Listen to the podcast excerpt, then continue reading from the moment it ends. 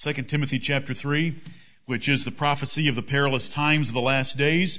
It describes in 22 verses, from the first verse of the third chapter to the fifth verse of the fourth chapter, the rise of a compromising, carnal, effeminate, worldly brand of Christianity. This is not a description of the world. This is a description of a degeneration of Christians, their churches, ministers, and saints. And so when we come to the 12th verse, I want you to keep that in mind. It gives us a prophecy. Yea, and all that will live godly in Christ Jesus shall suffer persecution. Here the apostle Paul, writing to Timothy, tells him about the perilous times the last days and the rise of a ungodly, worldly brand of Christianity. And those kind of Christians, if you take a stand like Paul did, are going to persecute you. They are going to desert you, leave you, resent you, hate you, despise you, and do what they can against you. I want you to remember all that has just been read to you. And for those of you that are listening to this sermon at another time and are not in this assembly, we have prepared ourselves by reading Matthew chapter 10 and 2 Timothy chapter 3. We have opened this assembly with Psalm 35 and we have had read to us Genesis chapter 4 about Cain and Abel, Revelation chapter 17 about the great whore of Rome. We have had read to us Isaiah 66 about those that would think they're doing God's service by persecuting and killing the righteous. We've had Psalm 55, the second half read to us. And then Philippians, the last four verses of the first chapter that tell us it is given to us to suffer on the behalf of Christ and that suffering is a token of two things. It's a token of the destruction that's coming on the persecutors, and it's a token of the salvation that's coming for the persecuted, is what those four verses were referring to. And Paul said, you're suffering the same way that you've seen in me when I was in Philippi, because you remember that's when he was in jail, and that you now hear to be in me is what you're suffering. The same things the apostles suffer, you're suffering. We've had that as preparatory material. So now we come to 2 Timothy chapter 3 and we have a prophecy. Yea, and all that will live godly in Christ Jesus shall suffer persecution. Now the yea and the all are there because Paul has just mentioned his persecutions in verse 11 that came to him at Antioch, at Iconium, and Lystra, where he was stoned and given up for the dead. And so he's pointed out to Timothy, you know Look at verse 10. Thou hast fully known my doctrine, my manner of life. You know the way I live. You know my purpose. You know my faith, my long suffering, my charity and patience toward other people. But look what they've done to me because you also know, verse 11, my persecutions, my afflictions, which came to me. And those persecutions I endured, but out of them all the Lord delivered me. Yea, all. It's not just going to be me, Timothy. It's going to be you and it's going to be all that you teach and preach to that live the godly lifestyle that he has chosen us to live. We're going to suffer persecution. Yea, and all that will live godly. The godlier you live, the higher probability there is of you suffering persecution. If you live in Christ Jesus, you're going to suffer persecution because this world, the flesh, and the devil hates the person of the Lord Jesus Christ.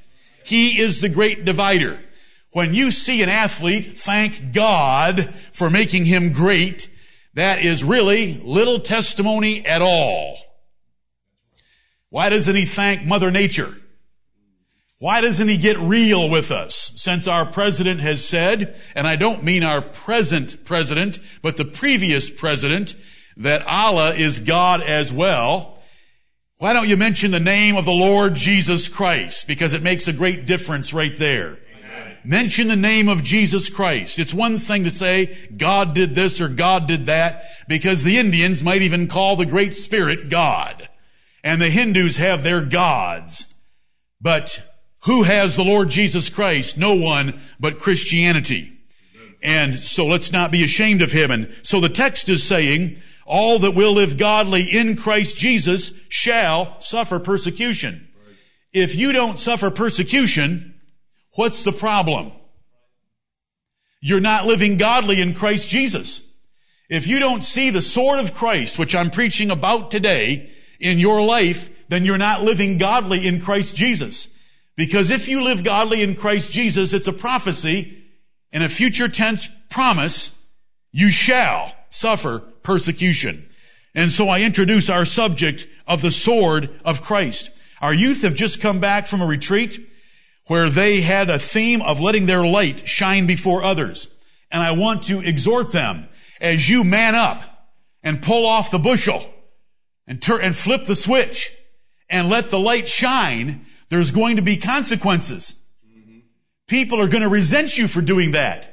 And some of those that will resent you, as we just had read to us in Psalm 55, will be those that you go into the house of God with. They're going to say that you're, you're holier than you ought to be. Out of this church. Are you ready for it? Are you ready to take a stand for the Lord Jesus Christ and bear the consequences? It'll help them and it'll help us to consider the cost of discipleship that following Jesus Christ involves. It's not a life of fun in the fast lane.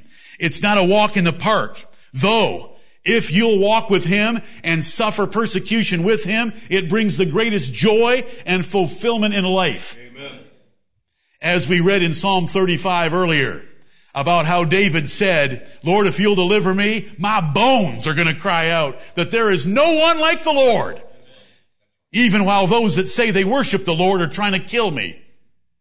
There's no one like the Lord. Did you like those words where David said, Lord, will you arise and say, I am thy salvation? You want the Lord to say that to you and for you? He will if you'll follow him. I recently told you about a person suffering persecution because they left their family and national religion. It's our experience with all true saints to watch some leave us and despise us for various sinful, selfish causes. These can be family members, friends, or close friends in this body of Christ that have eaten with us in private and in public, at the Lord's table and at our own tables. The tale of the martyrs, told by John Fox in seven massive volumes that's been abridged for those who like to read condensed versions tell us of the horrible suffering and the family betrayal of those that have followed the Lord Jesus Christ in generations past. And it fulfills exactly what the Bible promises would happen to those that would follow Christ. The astounding thing, the astounding thing, and he wondered with great admiration, the astounding thing is that most of this persecution will come from those that call themselves Christian. I want you to remember from Genesis chapter 4 that our brother Bernie read to us, Cain brought of the fruit of the ground an offering to Baal, Dagon, Molech, the Lord Jehovah, in all caps, the independent I am that I am. And yet he killed his brother out of envy because his brother's works and offerings were righteous and his worship was righteous and Cain's wasn't. But he was a worshiper of Jehovah. And he killed his brother.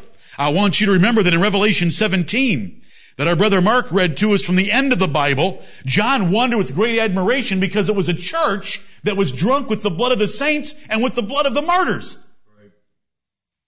It's astounding. Truly following Jesus Christ is not for the casual believer. It's not for the faint-hearted. It's not for the naive. It's not for the thin-skinned. You need to grow some thick skin. You need to get some courage up. You need to know that you're in the army of the Lord Jesus Christ and you are not above or greater than your master and your captain. If they hated him and persecuted him and killed him, do you think you're going to get better treatment than he got? You're going to get worse treatment than he got according to his own promise to you. Are you willing and you're ready to follow him? I want to follow him. Do they spoil my soul sometimes? Yes. Do you want me to leap and show you that vertical jump again? Because we're going to rejoice and be exceeding glad. Don't smile too much at me, Brother Shane. Let's follow the Lord Jesus Christ. There's consequences. Young people, are you ready to do it? Are you willing to do it? Are you willing to suffer a little bit of shame for His sake? The Lord Jesus Christ, for the joy that was set before Him, despised the shame.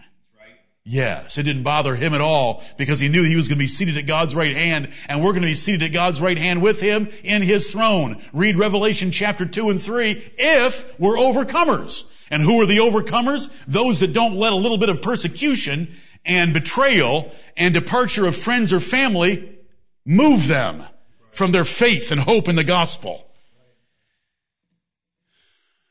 If our captain suffered so much on earth and he's called us to it, surely we can endure it.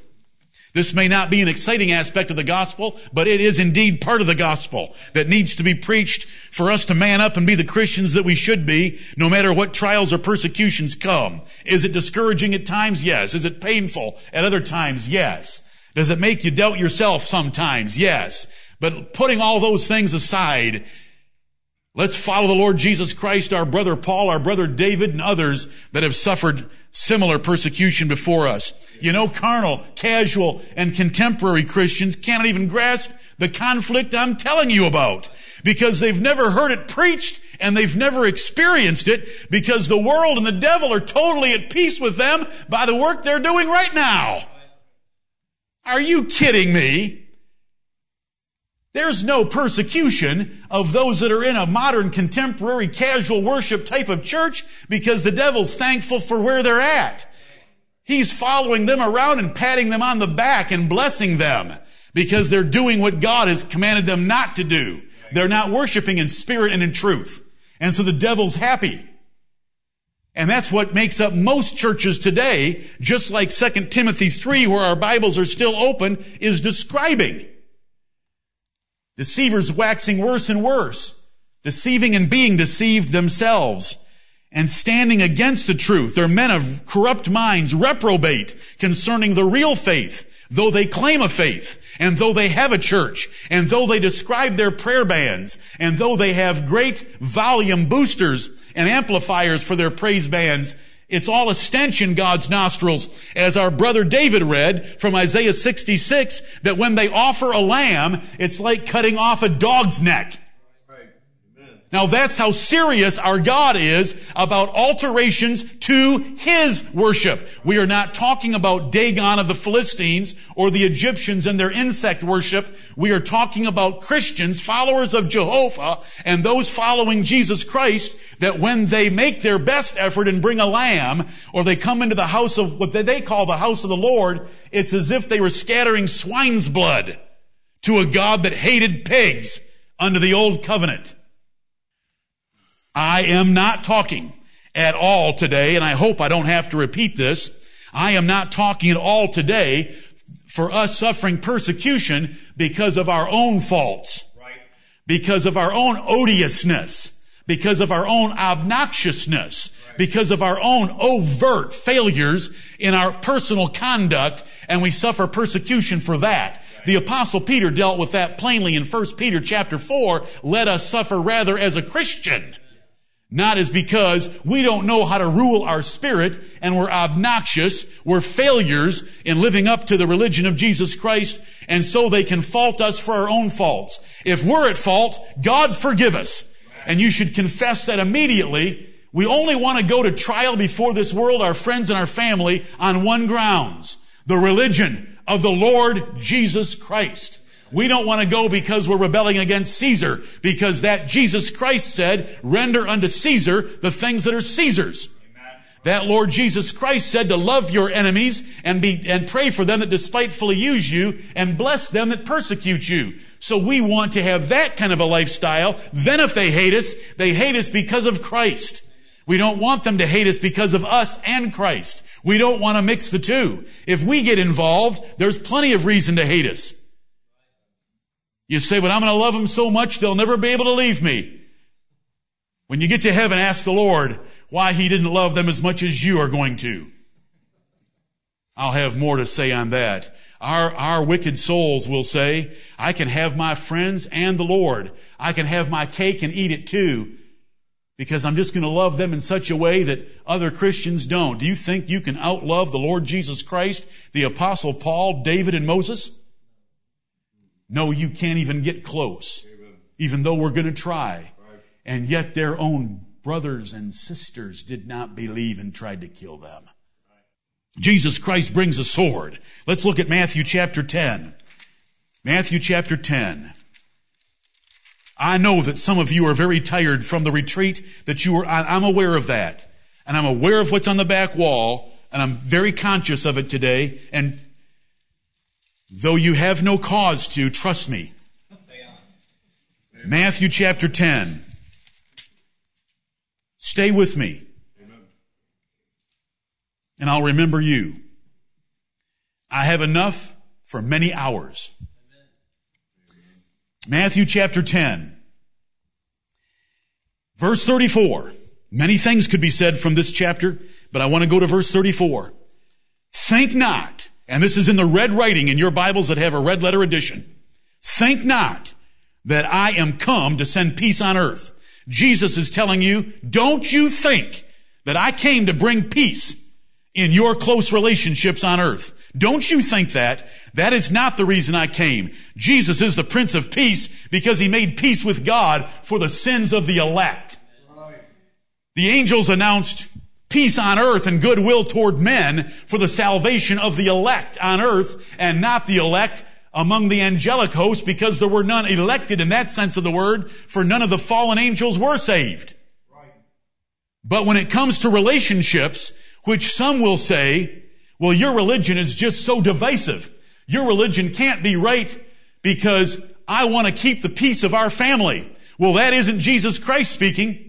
Because Jesus Christ said, think not. Don't think that way. Don't let others think that way. Don't let others tell you that that's why Jesus came. Think not that I am come to send peace on earth. I came not to send peace, but a sword.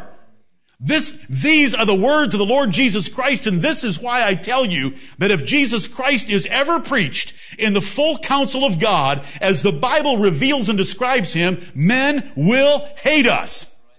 And they would hate him because all we're doing is repeating his words. Look at those words.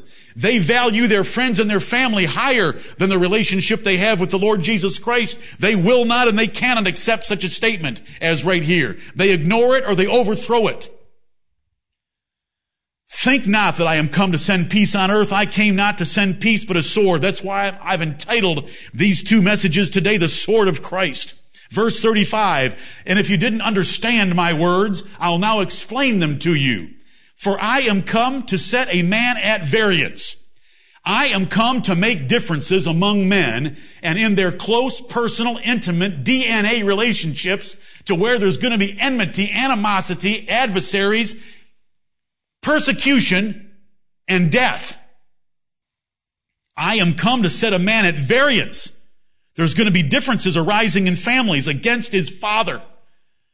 Have you had children turn against you, parents? Make it for the gospel's sake and never for anything else. For I am come to set a man at variance against his father and the daughter against her mother and the daughter-in-law against her mother-in-law. And a man's foes shall be they of his own household. This is in families. They say blood is thicker than water. What they mean is family ties are tighter than friendship. Well, if that's the case, then the Lord went after the tightest ties that we have on earth to point out what real discipleship is and what real Christianity is all about. He is going to bring his sword into those tightest of relationships and make variances and differences and division in families. Don't you tell me or don't you listen to anyone that says, but I want to keep the family at peace. Then you are Antichrist. Only after we please Christ do we then seek to make peace. But we never seek to make peace at the expense of Christ. We will never compromise his person or his religion, his doctrine or his gospel in order to have friends or family. We'll lose them all. You say, well, that's easy for you to say. Is it really easy for me to say? But let them go. As long as I have, I am thy salvation. My soul will be content. And the sooner we all say that fully and mean it fully, the better for all of us. And it's Part of the lesson today. Look at verse 37. He that loveth father or mother more than me is not worthy of me. You are not good enough to be in the army of the captain, the Lord Jesus Christ. You are not good enough if you love your parents more than Jesus Christ's divisive religion. And he that loveth son or daughter more than me is not worthy of me. And he that taketh not his cross, and that is the cruelest instrument of death, and followeth after me is not worthy of me. You are not good enough to be a real Christian because you think that mommy and daddy are that important. And because you think your little children are that important. Because they're not. They're nothing. Just because they have a DNA connection to you makes them something special? Are you kidding? In comparison to the Lord Jesus Christ, where blood is thicker than blood, we've got more than DNA. We are partakers of the divine nature. With the Lord Jesus Christ and God his Father. You know what we teach in this church about husbands loving wives and parents loving their children and children honoring their parents. But when it comes to comparing that to our relationship with Jesus Christ and the doctrine which is according to godliness, there is no comparison. None. None. Jesus would use the harsher language in Luke chapter 14 that you should hate those family relationships in comparison. There's so much in this chapter, but we'll move on. I hope that in your reading of it last night, you saw repeated references to what I just mentioned from this one lesson. Uh, let me go back to one. Verse 21. Verse 21, Jesus promised this, and Fox's Book of Martyr shows the fulfillment in history, and the Bible can show some fulfillment of it. The brother shall deliver up the brother to death. Matthew 10, 21, and the father, the child, and the children shall rise up against their parents and cause them to be put to death. You need to read Fox's Book of Martyrs and read about the family betrayal that went on, fulfilling the prophecy of the Lord Jesus Christ. This is the sword of Christ. Contrary to bringing peace with family and friends, Jesus divides by his sword. There's going to be war in families over the person and doctrine of the Lord Jesus Christ, and you can't avoid the sword. But by compromise, and if you compromise, then you're not Jesus Christ's disciple. You can't avoid it. If you choose family over Christ, and He fully knows the tightness of a family bond, of what it can be and should be, you're not worthy of being a Christian or a follower of Him, for family is nothing in comparison. If religion will divide the tightest of relationships in family, of course it's going to blow apart friendships. But we're going to choose Christ. We're going to choose the Lord Jesus Christ, the high King of heaven. We're going to follow Him. We're going to be in His army. The Son of God goes forth to war. Who's going to follow in His train? Regardless of the cost. And listen, you're never going to be caught in a corner where you've got the enemy coming at you and they're going to overwhelm you and destroy you because He is going to say, I am your salvation and he will deliver you. And there is great reward for suffering that persecution. But when it appears that you're in a corner without help, he's always with you. The apostle Paul had no one stand with him when he appeared before Caesar in 2 Timothy 4, but he said, the Lord stood with me and delivered me out of the mouth of the lion. Look at John chapter 7. The Lord Jesus Christ is a savior of division in, this, in the, my meaning me, being that he is a savior and he divides. John chapter 7 and verse 43. So there was a division among the people because of him. John 7:43 look at that. So there was a division among the people because of him. Did he come to bring peace? He came to bring division. Those who were the true followers of God and those who were not. Chapter 9 and verse 16. This is the chapter about the man born blind. I want the last sentence of this long verse. It's got three sentences in it. I want the last sentence. And there was a division among them over the Lord Jesus Christ. John chapter 10 and verse 19. There was a division, therefore, again among the Jews for these sayings. Does John 10 know about John 9 and John 7? Yes. There was a division, therefore, again among the Jews for these sayings. Whose sayings? The sayings of the Lord Jesus Christ. And what were his sayings? I am the good shepherd, and all that ever came before me are nothing but thieves and robbers. Now that has a nice religious ring to it, doesn't it? As the Lord Jesus Christ takes the pulpit, and the 40 robed members of the ministerial association rise, yes, and say, we're glad to have you here with us, Lord Jesus Christ. And then the Lord Jesus Christ says, I am the good shepherd, and all that ever came before me, meaning especially you 40, were nothing but thieves and robbers and murderers. Amen. You know what happens? They rush him out of the building to the brow of a hill to cast him headlong. Lord, help us to see the full truth. Acts chapter 14. Acts chapter 14. Verse 4, but the multitude of the city was divided and part held with the Jews and part with the apostles. Acts 14, 4. I hear pages rustling. I'll read it again.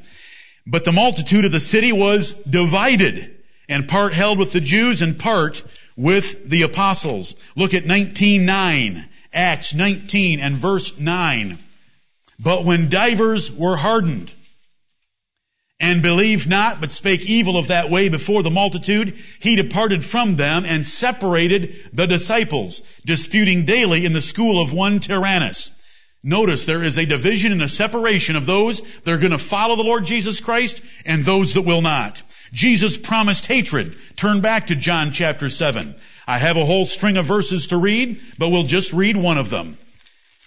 Jesus promised not only division, but there would be hatred. There would be live animosity between the two parties once he had divided them by his holy doctrine.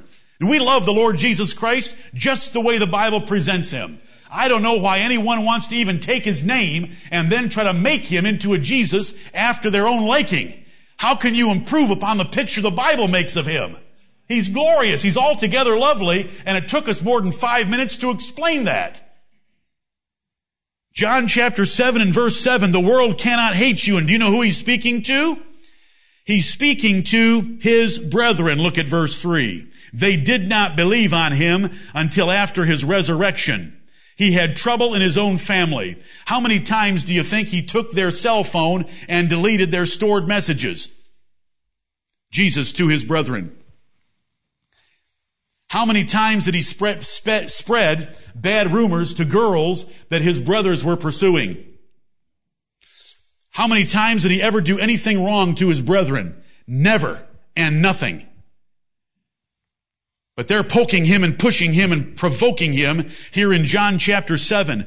And he's explaining to them why he doesn't operate by their code of conduct.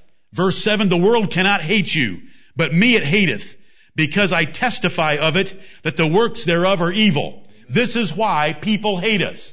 Because we say they are doing wrong. And people don't like to be told that they're wrong, especially in matters of religion, where they think that it's a matter of the heart between them and God, and the rules don't matter. And little things don't matter, and the details don't matter. I agree with everything David said when he was explaining Isaiah 66, but now I'm explaining John 7 7. They hated Jesus because he told them they were wrong. He told the Jews that they were wrong. Paul warned in Acts chapter 14 when he went back to the churches that he had started, he reversed his trip. His first evangelistic trip with Barnabas went to a certain city and then he reversed course and came back through those churches exhorting the disciples that we through much tribulation must enter into the kingdom of God. That's what God has called for us to do. And all that live godly in Christ Jesus shall suffer persecution. Yea! All that live godly, Timothy, you're not going to be an exception from what's happened in my life. It's going to happen to you and to those that you teach. Therefore, the truth is followed by a very few in number, as the Bible tells us from cover to cover. It's Jesus Christ himself that causes the division. There is in the person and the doctrine of the Lord Jesus Christ, and I'm starting with his person, something that is entirely antithetical and opposite the world, the flesh, and the devil. There is a constant adversarial relationship. The flesh hates Jesus Christ. when you are in the flesh, preaching about Jesus Christ is utterly boring. Reading passages of scripture about Jesus Christ are totally boring. When you're in the flesh, you can still get excited about Alexander the Great in Daniel chapter 8. Because there's a difference between the two subjects, even though they're both from the Bible. But the Lord Jesus Christ is contrary to our flesh, and He's contrary to the world, and that's why I dare you. I dare you, instead of talking about God, mention the Lord Jesus Christ. Because anyone in the room that may believe in God may not believe in the Lord Jesus Christ, and you're gonna find out real quick. Speak of Him, who's the Lord of the universe, who's your older brother, who is your Savior. He's your apostle. He's your high priest. He's the bishop of your souls. He's the great shepherd of the sheep. Why would you ever be ashamed of him? I'm going to tell you why. Because your flesh doesn't like him. Your flesh hates him. Speak of him. And there'll be more people to hate you. And then you can get excited because they're hating you because you mentioned the name, which is above every name. How could anybody get upset about the name above every name? Because they're following a name that's below every name. They're following the course of this world and the prince of the power of the air, the spirit that now worketh in the children of disobedience. Lord, help us to be faithful. Look at Isaiah 59. Can you get back over there to that major prophet of the Old Testament? And toward the end of it, look at Isaiah 59. Jesus Christ promised a sword. And I want to show it to you. It's all over the Bible. Do you realize we can't even get started in the Bible before we read about the first two brothers? How can you kill your brother? Did you notice in the language that Bernie read to us that it just kept saying brother, brother, brother? Because I thought it was brotherly love that's in the Bible. Isn't brotherly love the example of love between men and people? Brotherly love? Amen. How can you kill your brother? You say, well, he had watched too much bad television. Well, I'm sorry to inform you, but there wasn't any television. You say he had played too many violent video games. I'm sorry to inform you there weren't any violent video games. But the Bible tells us how and why. Because he was of that evil one. There was a devil inside of him, and so Jesus would say in John 8 44, Ye are of your father the devil. He was a, a murderer from the beginning. 1 John 3 12 and 13 would tell us that's why he did it, and then they would tell us why. Because his brother's deeds were righteous. Now let's scratch your head for just a second. Because his brother's deeds were righteous. When your brother does something right, you get excited. Right, Alex? Are you excited about the things that I said this morning about your brother? I believe you are. Because I got the testimony of the best sport from top to bottom during the 48 hours were you. Yeah, I do quite a bit of debriefing as fast as I can. But I'm just asking, you, you two brothers love each other. Why would you get upset at your brother because he got praised? Why would you get upset at your brother because he did something righteous? Because there is inside every single one of us a self-righteous hate of anyone that is praised or commended above ourselves because we are so incredibly selfish and we want everything ourselves and we all think that we are better than everyone else and it's wickedness, and the devil is able to use that so fast that we will bite and devour one another if we don't get rid of all that. We should get excited when someone else is praised. We should get excited when someone else gets a raise. We should get excited when someone else buys a new car that we can't afford. Wonderful! Oh, that will eat at you. And it's eaten at people. And it was preached in this church on December 25th by a young man about the bitterness that can grow in your heart and a root of bitterness can spring up trouble many and defile many people. And it sprang up in Cain. And he killed his brother because his brother's works were righteous. Because God approved Abel. And you kill a man because God approved Abel? That is correct. Why did Saul hate David? Because God was with David and not with Saul. When you read 1 Samuel 18 and you read about the envy and the fear and the hatred and the murderous designs that Saul had on David, there's a reason. The Lord was with David and not with Saul, and he resented it. Do you know what, do you know what you should do if you're King Saul and you have a man like David that everything he touches turns into gold? Forget King Midas. Let's think about King David before he was a king. What would you, what would you do with David if you were wise? you are at my right hand, and unless I'm in this throne and I've specifically told you that I'm in charge for five minutes, take charge. Right. Fa- you know what? Pharaoh was wiser than Saul. He took a foreigner that the Egyptians despised and said, My throne is your throne unless I'm in it. Rule this nation. We don't think that way, do we, by nature? We are so wicked. Who of the young men in this church are irritated because Stephen got up to give the testimony for you young people? You know, I was sitting there wondering, is there anyone in here of the young men that went that is bitter, that resents that, that is envious, that Stephen's the one giving the testimony for the youth instead of me? You say, why do you think that about any of us? Well, it's just because it's my job. And then I get to get up and preach about it instead of cornering you and asking you. So be thankful for the shotgun approach. It's just something for us all to think about. Right. Right. We don't want that spirit. Why, why does Cain keep getting brought up in the Bible? He's not worth being brought up. But why is he brought up? Because you know what's lying in every one of our hearts? The spirit of Cain. Lord, save us from it. Amen. Lord, help us. Look at Isaiah 59. I'm sorry that I got so waylaid. Isaiah 59. I want verses 14 and 15. Does this describe our state? I know that Isaiah was speaking about various things and another time, but listen to these words. And judgment is turned away backward. Fairness and righteousness is turned backward and justice standeth afar off. For truth is fallen in the street and equity cannot enter. That which is right and fair is not done anymore. Verse 15, yea, truth faileth. And he that departeth from evil maketh himself a prey. And the Lord saw it, and it displeased him that there was no judgment. Notice, when truth goes down, those people that try to stand for the truth, they become a prey. Other people want to shoot at them, destroy them, persecute them, despise them. Take any subject. The Roman Catholic holidays. Others accuse us of being weird, of being strange, of being wild, of being deformed Christians. We are holding the position that was consistently held all the way until about the mid 1800s by those who called themselves followers of Christ.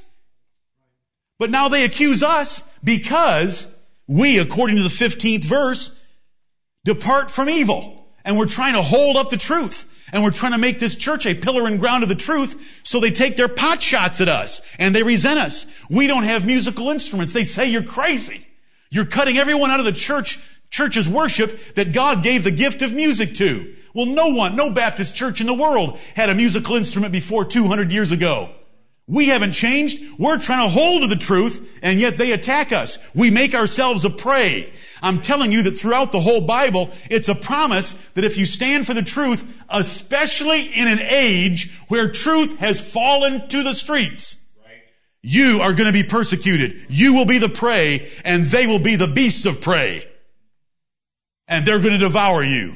Are you ready to go down for the truth's sake?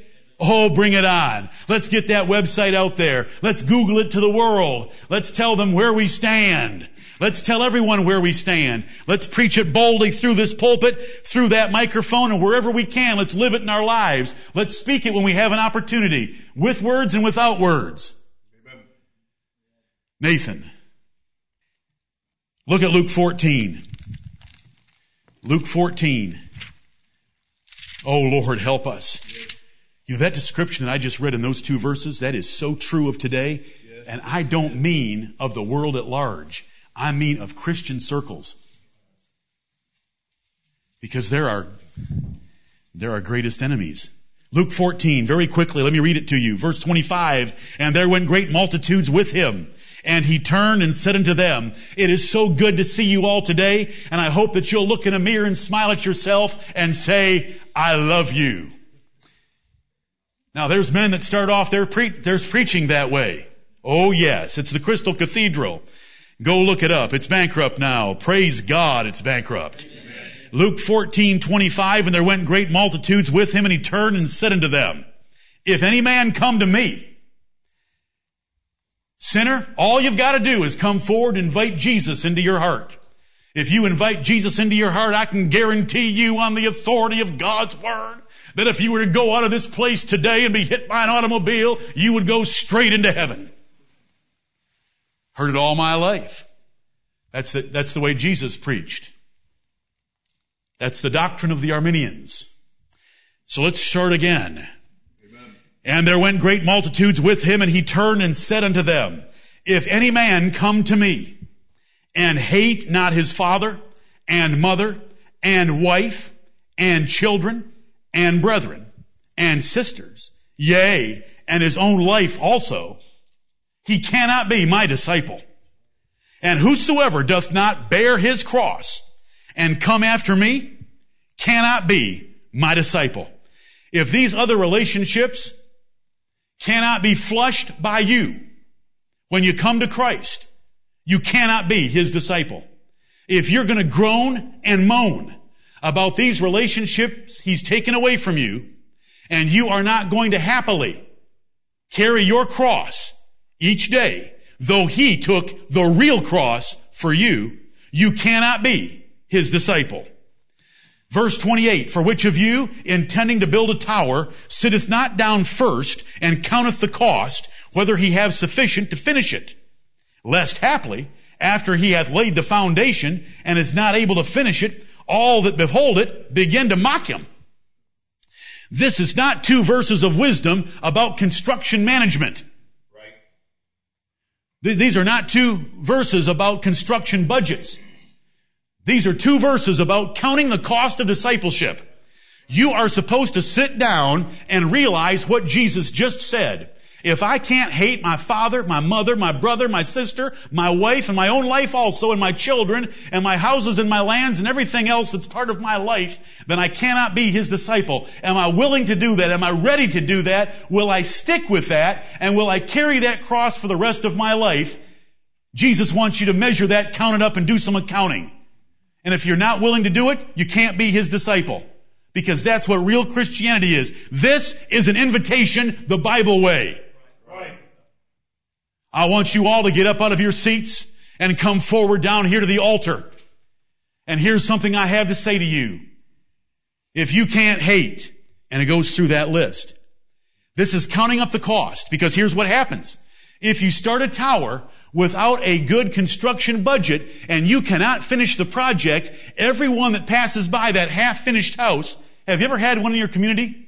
There was one on the way from Portage Lake to Dexter, Michigan that we passed. Every, remember that? They never got out of the basement. They put a basement in the ground.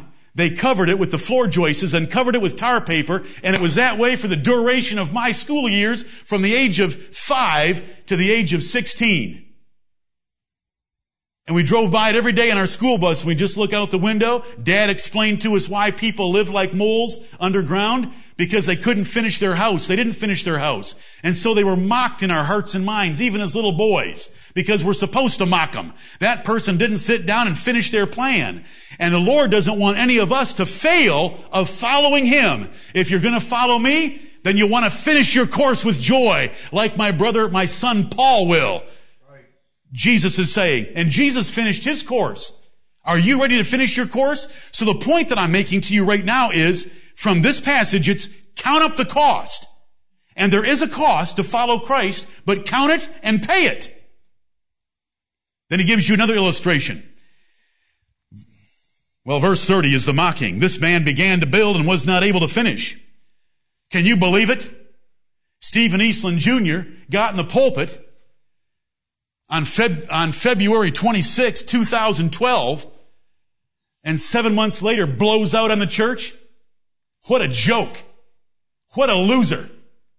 What a hypocrite. What a bum. What an abject. Did you like that word from Psalm 35? I just went deep on that one. You haven't been called an abject in a long time. Isn't that how we would think? That is how we should think. What a loser. They didn't hold the course. They didn't keep the line. And that's the illustration that the Lord's giving here. We look at an unfinished building project. We say the person didn't do enough planning and they didn't measure out carefully enough to be able to finish their project. Now look what a disgrace it is. It's no good to anyone. It's worth, they could have the money in a bank account, but now it's stuck out there in a half finished project that's worth nothing. or next to nothing. Verse 31, or what king going to make war against another king sitteth not down first? This is what you do beforehand in a war council.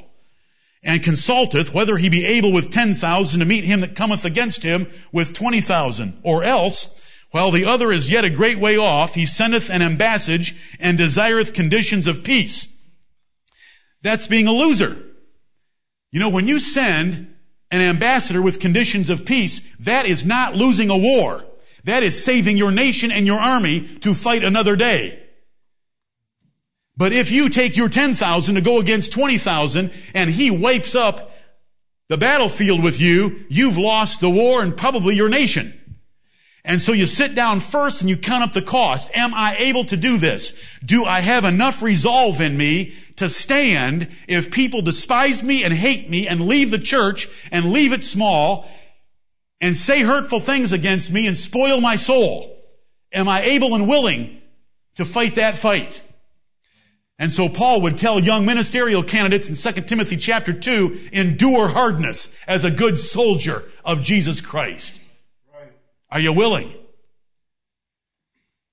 Verse 33, so likewise. Notice, so likewise. Do you know what likewise means? And you know what so means? In the way specified, in the very way specified, so likewise, whosoever he be of you that forsaketh not all that he hath, he cannot be my disciple. So that's the sword of Christ is promised in scripture and the sword of Christ is something that we should count up and measure and decide whether we're going to keep it or not. And so today we renew a decision that we've made before and that is no matter what. I'm going to stand with the Lord Jesus Christ and the doctrine which is according to godliness that comes out of our King James Bibles in the way that we have and understand it at this day. No matter what is done against me or to me or by, or among others toward me. You know, when David in Psalm 35 said things that I knew not, he's talking about a conspiracy behind his back. When they accused him of things that he knew not, he's talking about things that blew his mind that people accused him of that he wasn't guilty of whatsoever. The slanderous abjects. You want to know what abject means? An inferior reject. Go look it up in a real dictionary, like an Oxford English dictionary. An abject is a reject because they've been rejected for their inferiority. Okay, nine months from now, Stephen, take this pulpit and let it rip. Disciples are supposed to count up the cost. James and John's mother came to Jesus one time and said, in the resurrection, can my boys, you know they're right hand men to you here on earth, can they sit at your left hand and your right hand? And Jesus said, Are they ready to drink the cup that I'm going to drink of? They want my chairs. They want my platform. They want my exalted position in heaven.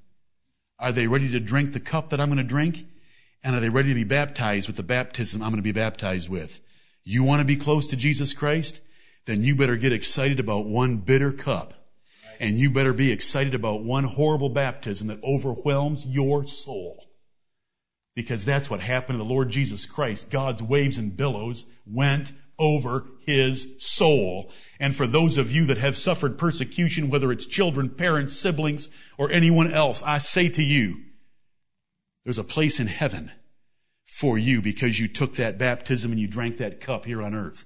But let's drink that cup with cheers to the Lord Jesus Christ and throw it down because he said leap and so he said, drink. And then he, and they said, we are. And he made sure that they got the opportunity. And then he said, it's not my place to give those seats away anyway. But he had got out of James and John and their mother what he wants to get out of you and me today. Are we willing and ready to drink his cup and be baptized with his baptism? You know, I wish that Mary had taught her son, John Mark, a little bit better about counting up the cost. Mary, in Acts 12, had a prayer meeting at her house. Mary was the sister of Barnabas. Mary had a boy named John Mark. John Mark went with Paul and Barnabas on their first trip. And in the middle of their trip, he went AWOL. He left and went back to mommy's home in Jerusalem and would not go with them to the work. I wish he had counted up the cost because he is a disgrace in the Bible up to that point. And at the end of Acts 15, when Paul tells Barnabas, we have to go make a second trip and we have to carry this wonderful decree from the Council of Jerusalem to all those churches of Gentiles and tell them they don't need to be circumcised and to keep the law of Moses in order to be saved. Barnabas said, let's take my nephew. And Paul said, there's no way. He's a loser. He's an abject. And there was a sharp contention between Paul and Barnabas so that they separated themselves the one from the other and you never hear about Barnabas again. But the churches blessed Paul to go with Silas instead of John Mark. I wish he had counted up the cost because he's a loser through Acts 15. And brethren, I've prayed for this once already. But if some of our persecuting enemies were to come through that door, and they were to come through that door with a spirit of repentance, they will be embraced and we will make their repentance as easy as we can before the holy God of heaven. Amen. And we will love and serve them like nothing ever happened in the past. We've done it before and we will do it again if God will let us have that privilege. Because I read in Colossians chapter 4 and verse 10 and other places, the apostle Paul said, send Marcus. He is useful to me in the ministry. Praise God. But let's count up the cost. No John Marks in this assembly. No John Marks hearing my voice. You measure the cost and you be a true disciple of the Lord Jesus Christ. Amen. More after our break. May the Lord bless the preaching of his word. Amen.